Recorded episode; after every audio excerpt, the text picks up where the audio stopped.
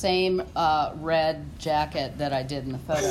So, Let's do that in photos. we'll I see. I have a banquet tonight too. It's the start of banquet season, so you just have to. And we have two red things, not total, but two red jacket things.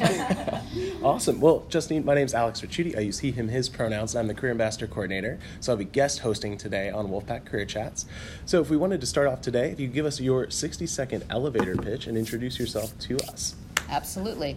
Uh, my name is Justine. I work in the Division of Academic and Student Affairs and have for 24 years, um, actually in the old Student Affairs and now in what we call DASA, Division of Academic and Student Affairs. Uh, haven't done the same thing for 24 years, so don't think that that's how it works. Uh, have done a few different jobs. Started in housing, uh, ran the east side of campus, Quad Triad, Watauga North. Any housing folks in the room? RA used to be. Uh, and then I was the director of the GLBT Center when we first opened the center in 2008 and did that for six years and then have been in my current role with different iterations uh, for almost five years now in working in DASA as a chief of staff and assistant vice chancellor. So I have uh, work at three different institutions: University of Maryland, Ball State, and here. So all large publics.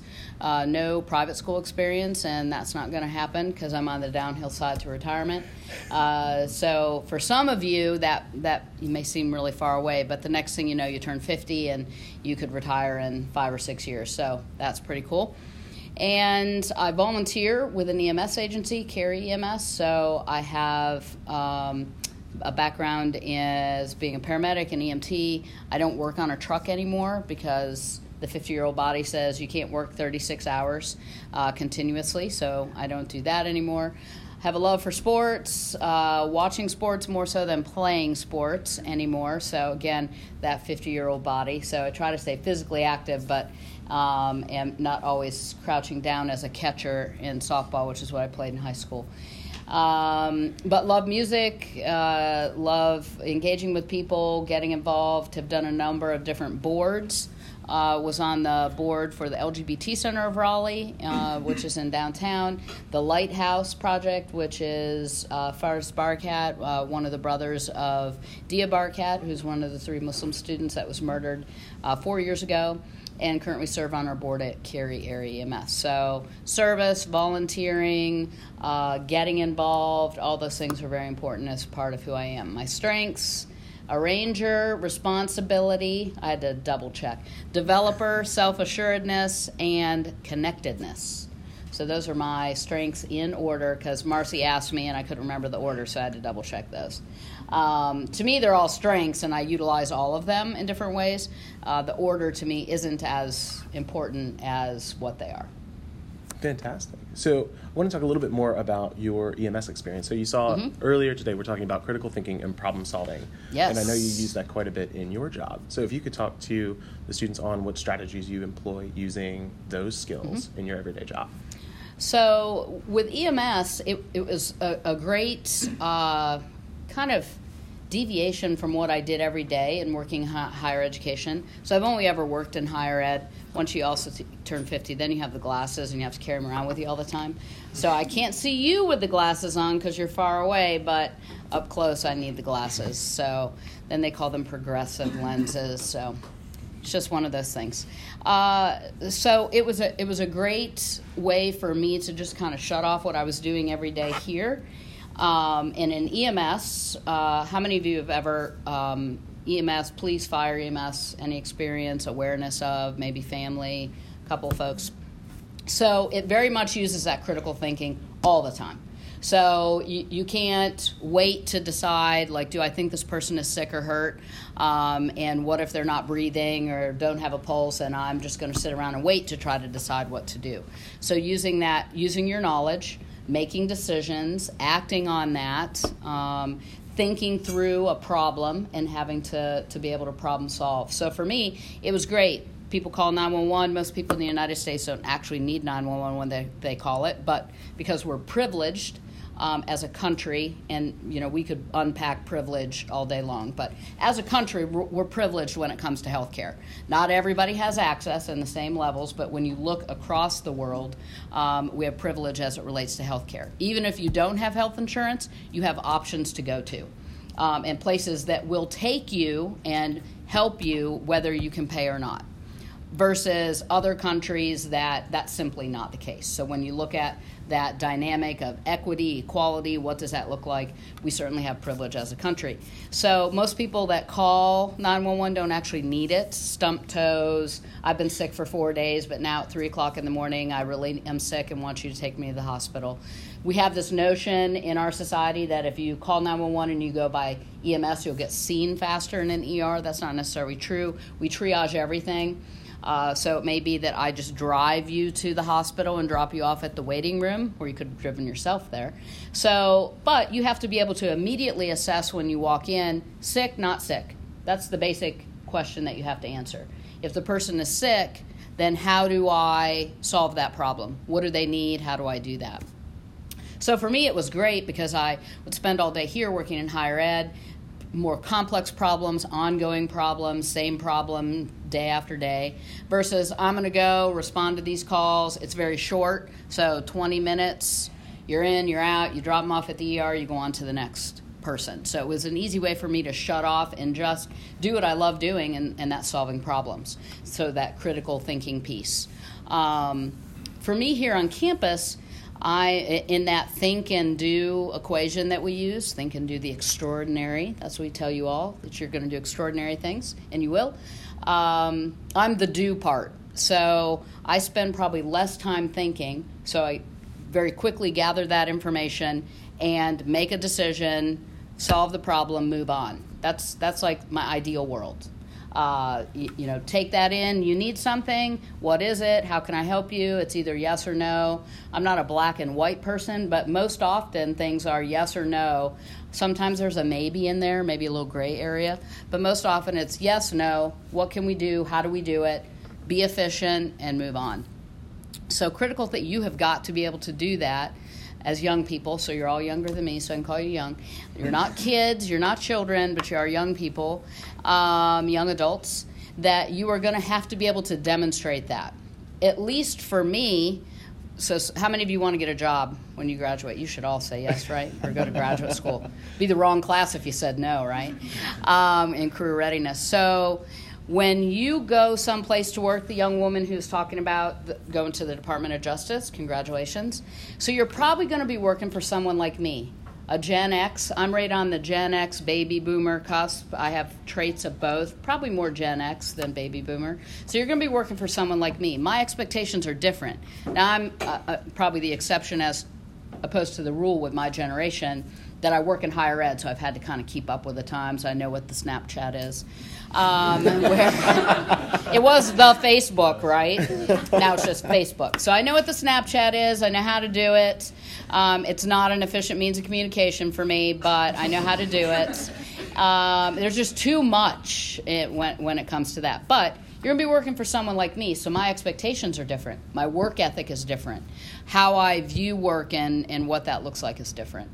So I may have an expectation of you that you don't have of yourself because it's a generational difference. At the end of the day, who wins between the boss and the employee?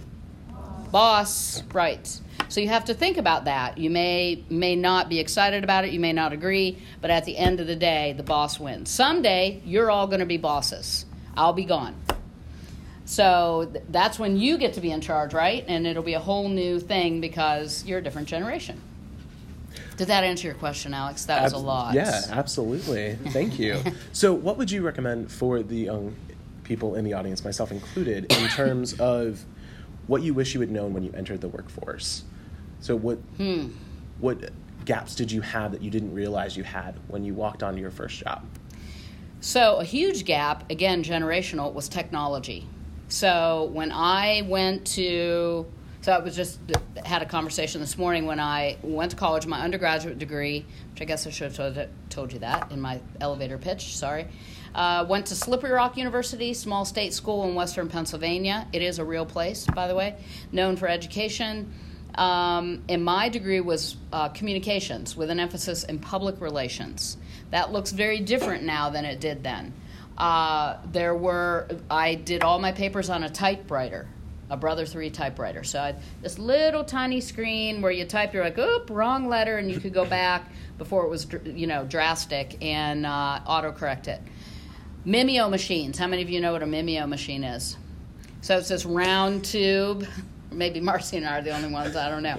It was this round drum, and you had uh, paper that was like carbon paper. It was old version of carbon paper. It was purple, and you could draw, you could write on it. So that's how we did our flyers as student leaders for you know program that we were doing an RA. You would actually write on it, or you could type with a typewriter, which was really awkward. And then you would put it on this machine, and you would rotate the drum, and it would pull the paper out, and it would use the kind of the purple carbon uh, to make your flyers, so they would all look purple. Um, so that's how we we did communication. That was Facebook back in the 80s. Uh, when I went to college, uh, like I said, I used a typewriter. When I went to graduate school, where I went to University of Maryland, College Park, I had the, one of the first computers made by Radio Shack, uh, a Tandy VIC 20. So with a dot matrix printer, you know, back and forth with the perforated holes on the sides, um, and it like that was amazing. The first computer class I ever took was card punch. So you could just Google that and see how painful that was as a class. So, you know, coding looks very different at that point. So that was a huge deficit. That, but for us, you just didn't know what you didn't know. It's not like we pined away for a cell phone or a computer because we didn't have it. So you don't know what you don't have and aren't going to miss it. Um, the generational difference, so that's always going to be a, a challenge. Uh, so at that point, I was for sure working for baby boomers um, uh, as, as a grad student and my first job out um, at Ball State University. So for me, I, I wish I would have had that access to technology, uh, only because I think it would help advance quicker. And I also, because it helps you learn more. Back then, if you wanted to know something, you had to go to the library and actually get the book out. So there was no internet, no Google. Uh, so doing papers and research and things was very different. Uh, so for me, I wish I would have done that more and had I, have always loved to read, but the challenge is it was a lot harder then. You had to actually go get the book. Uh, so I trained myself that way, and I never thought I would go to an e-reader because I said, "No, the book. You got to have the book and open up the book." And now I, I have a, a Nook, and that's how I read my books. The great part is you can read multiple books at the same time, so I can rotate through and read different things uh, throughout the week. So those are two probably the biggest things, and uh, neither of which I could control or you can control. Uh, you all were born with phones and technology, so your how things uh, look are different for you. Awesome. So you talk a lot about the generational gap. Mm-hmm. What would you recommend since you have the ability to bridge that working with college students on a daily basis? What would you recommend for these individuals on how to navigate those those differences? So the workplace is changing. Technology is very much a part of that, and it can it's a double edged sword, right? Like you you so we went to in in one of the things I, I printed off, which I can send this to Marcy to give to you. The um, EAB, which is a national organization, they today's one articles was on five ways your office will change by 2030. So this will impact you more than it will impact me. Um, the workplace will see greater inclusion and diversity, and we'll probably talk about that later. Um, communication skills gap will widen. Uh, so for you all, uh, when you're in the workspace, now you might be a little different because you're career ambassadors, but when you look at traditional workspaces, you walk down the hall, everyone's got headphones on because you want noise canceling headphones. So we've put you in open spaces because we think that's collaborative, and you immediately put your headphones on. And if you have a question of Alex, you text him. So that's different. So I, I think you know we're going to have to to address that piece. And then employees will need to constantly upskill. So that's a, a big piece for you all in I'm your boss as a, a, Gen X, and I have expectations of you. That you're like, well, gosh, I didn't learn this in college. What, that darn NC State, this degree's not helpful to me. You're going to have to learn things that you may not have learned in a class. So we can only teach you but so much, and you can only pay attention but so much. And the rest is life skills Like, I, I can't tell you much about the classes I took in college. Now, keep in mind, my, it's a, quite a distance from, from the time I went to college in the 80s. Most of what you're going to learn is life right? Common sense, that critical thinking. So we hope that that 30,000 foot view for you is what you take away and you're able to, to kind of put into practice in the workplace. And the last one is workplaces will be redesigned. Somebody in my generation thought the open workspaces were going to be collaborative and great, and they're not.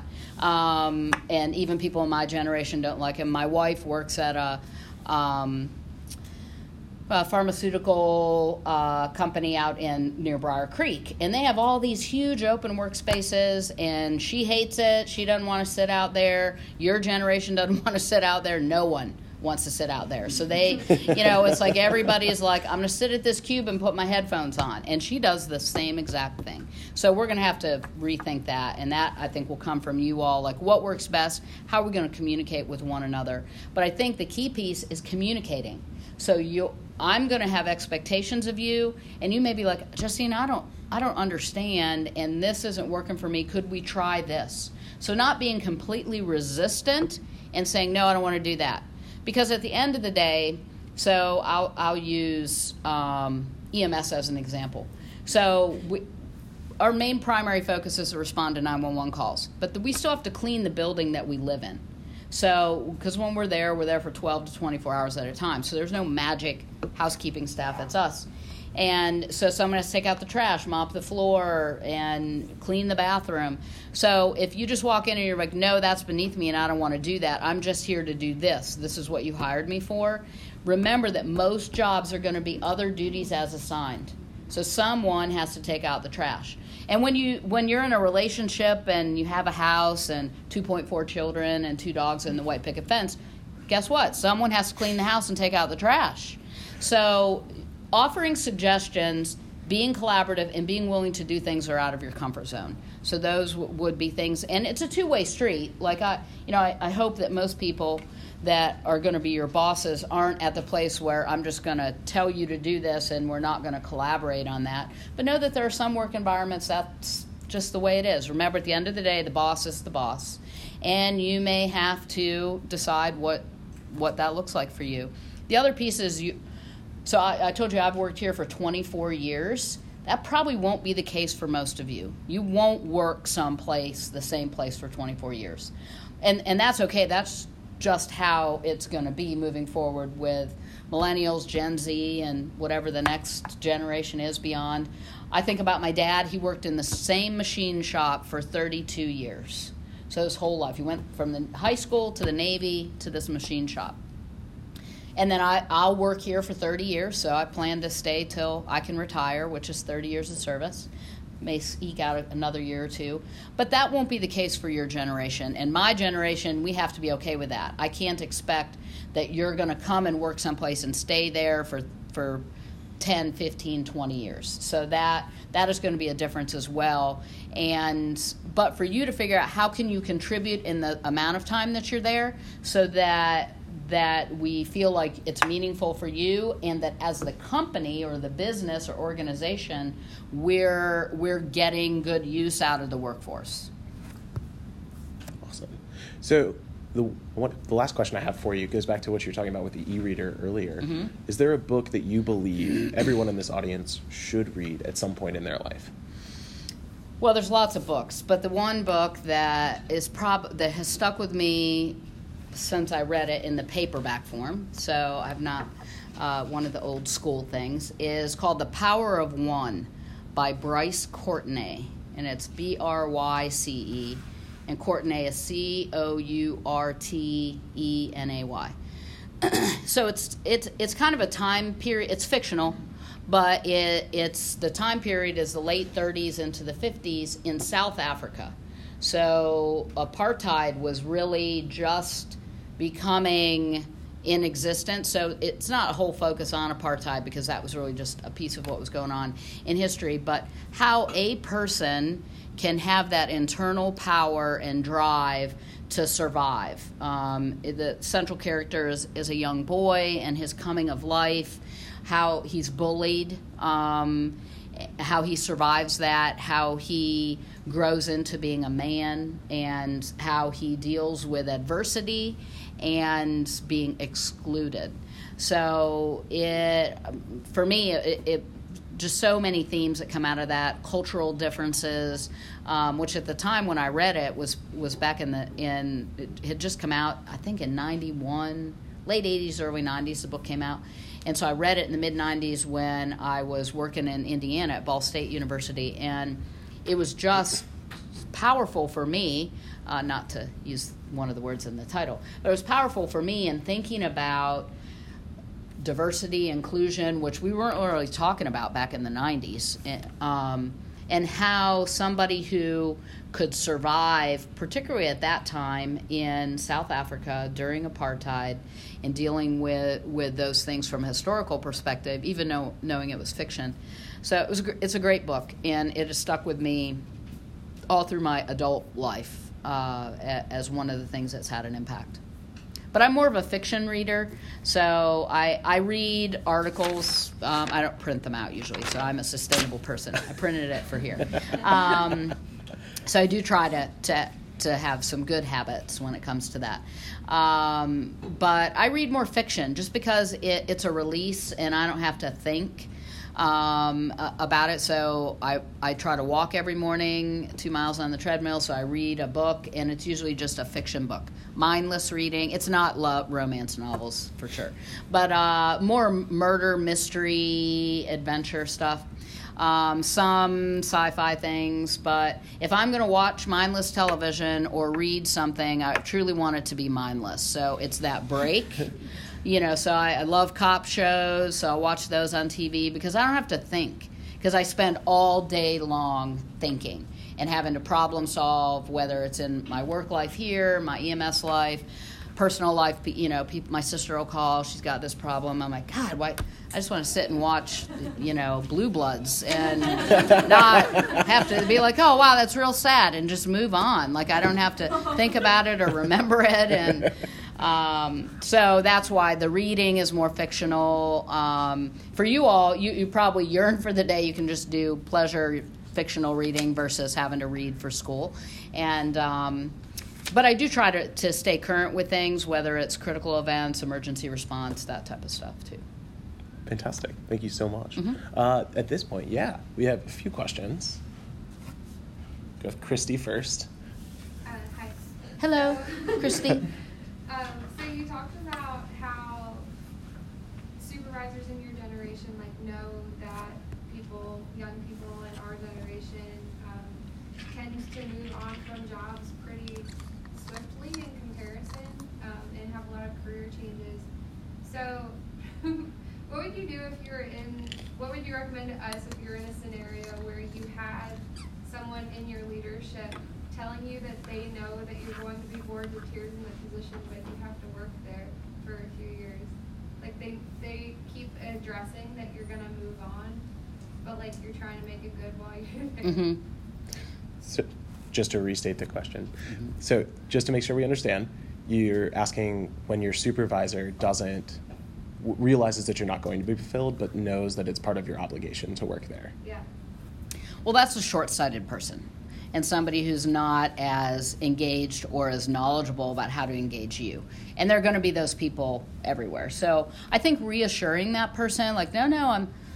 I understand and I'm happy. I want to get the most out of this. I want to contribute.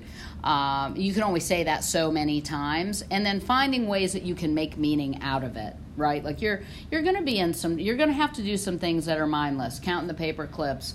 You know, putting the boxes together, unpacking something. You know, you might go to work at the Justice Department and they've got you doing filing for three weeks. Why? Because the filing needs to be done. So how do you you know how do you get something out of that? Look at the files as you're filing them and is there something that you can learn or to say hey i'm going to do this but can i is there something else i can also help you with um, i think some people in my generation assume that you're all lazy and that you don't want to work and that you're just there to you know kind of as a stepping stone to go to the, whatever that next position is. That's unfortunate as well. I, I do my best to try to educate my people. So um, as an example our chief at Cary EMS uh, so I've been there for 23 years, And uh, so he's been with us for 11 or 12 years now. And, and we have some folks that have been with the agency for a long time. And then we're kind of a feeder program. We have a lot of NC State students who are pre med, pre dental that want to get experience and work in EMS before they apply to maybe go to nursing school, PA school, whatever it is. And he was just frustrated that you know people were coming, staying for one or two years. We invest so much time and energy, and then they leave. I'm like, yes, that's the generational difference. So I think part of it is helping people like me have to educate my peers and saying, you know, look, this is how it is now. Like, you know, it's not the old days. You know, we're not still in the 80s, so m- move along. But I think just showing, you know, reaching out and saying, you know, hey, I'd love to do something extra. You know, I enjoy being here. Uh, you know, how can I be helpful? And you hope that that person comes along and does some of their own self education. But you can't always count on it. Sometimes you have to survive it and they're still they're just going to be those people. Um, and are there some people who are millennials and Gen Z who are just going to scan the system and be lazy and go to work and keep looking at their watch to see when it's 4:59? Sure, but there's also some people in my generation that do the very same thing. So you know, I try not to get too tied up in it, um, but it's important. Knowing's half the battle. So I say. Does that help? Keep trying. Kind of like a more fun question. So since you've been at NC State for 24 years, Mm-hmm. what's been like your and you said you like sports. What's been like your favorite NC State athletic kind of memory? Oh, favorite moment. Oh, favorite moment. Well, okay, so I'm, I'm going to have two favorite moments. One's not sports, I guess, kind of, sort of. Um, so I wasn't here in the 80s, the last time we won the national championship. Uh, in men's, like men's basketball isn't the end all to be all, right? Um, but probably w- one of the coolest things I ever saw that was also one of the most unsafe things uh, was when we beat Florida State um, in football on a Thursday night, and those students tore that goalpost down and they got it out of Carter Finley and down to Hillsborough Street. I don't. I mean, it was like watching this group of ants, like they're like tearing it down, and then it's like, and that was before it was completely enclosed, so there was a just the, the what would be the south end zone was just the grass open area, and they were like up. It was like this, like the whole group of ants, the whole goalpost. So, uh, yeah, and then athletics was like, that's a bad idea. Someone could get hurt. Yes. So that's now why you see all across the country football. Like when we know you're going to rush the field, like we kind of know when that's going to happen. And so, just so you know, we kind of allow it to happen, but it's uh, like a controlled burn. Um, so I can tell you all this when, because eventually you'll graduate and you won't remember. But uh, so when you see at the end of a game, if it's a big game and we're winning and we know that could happen, watch the like all the way around the stadium, particularly near the student sections, where you'll see uh, police and security go down. Like we don't have enough police and security in the football stadium to stop that from happening but we visually want you to think that. So they like go down like one at a time, so it looks like there's hundreds of them, and there's like 40. Um, and they're carrying, you know, the zip ties, whatever. We want it to be safe for people. We want people to have fun. That's part of the experience. But now, all across the country, goal. I forgot this is recorded. So, uh, uh, so the goalposts fold down, but you're not going to detach them, and they have the padding all the way around them. So they'll they'll fold if they have to. They'll fold them down so you can't steal them. But that was a pretty cool night, um, and I was like, dang, someone's going to get hurt. Uh, and and was actually working medical uh, that that night. I was like, well, well, once they get out to Hillsborough Street, not my problem. so I was like, good luck, kids. Get that. Keep going with that goalpost. my other, uh, so Packapalooza. How many of you have been to Packapalooza? So uh, when we started Packapalooza eight years ago, that was just supposed to be a one and done thing. Uh, it was a part of the university's 125th anniversary celebration uh, for our birthday. And so then it went well, and then everybody's like, well, we should just do this every year. And I was like, well, newsflash, I'm the head gay. I work in the GLBT Center, and I did this as part of a university committee. I don't have time to do this every year, and here I am still doing it every year. It's now part of my job, uh, which is a fun part of my job except for the volume of emails that have started already. But it is pretty cool to stand at the bell tower at three o'clock in the morning, watch the street get set up. Around one o'clock in the afternoon, see the street packed with people. Uh, at the end of the night, see thousands of people in front of the stage, regardless of who the artist is. And then at three o'clock in the morning, 24 hours later, see the street completely clean again. So that's a pretty cool experience too. You have to remind me of that. Like right now, it seems really cool. It's like from August until through September, it's not cool at all because I had to endure it. But it's a fun day. It's the biggest single event that the university does, bigger than a football game, uh, with lots of moving parts. So uh, it's a good way to give back. Awesome. Well, that's all the time we have for today. What? That was quick. I know. Y'all, that was 30 minutes. So, thank you so much for your time, Justine. We well, appreciate thank you, for being having here. me.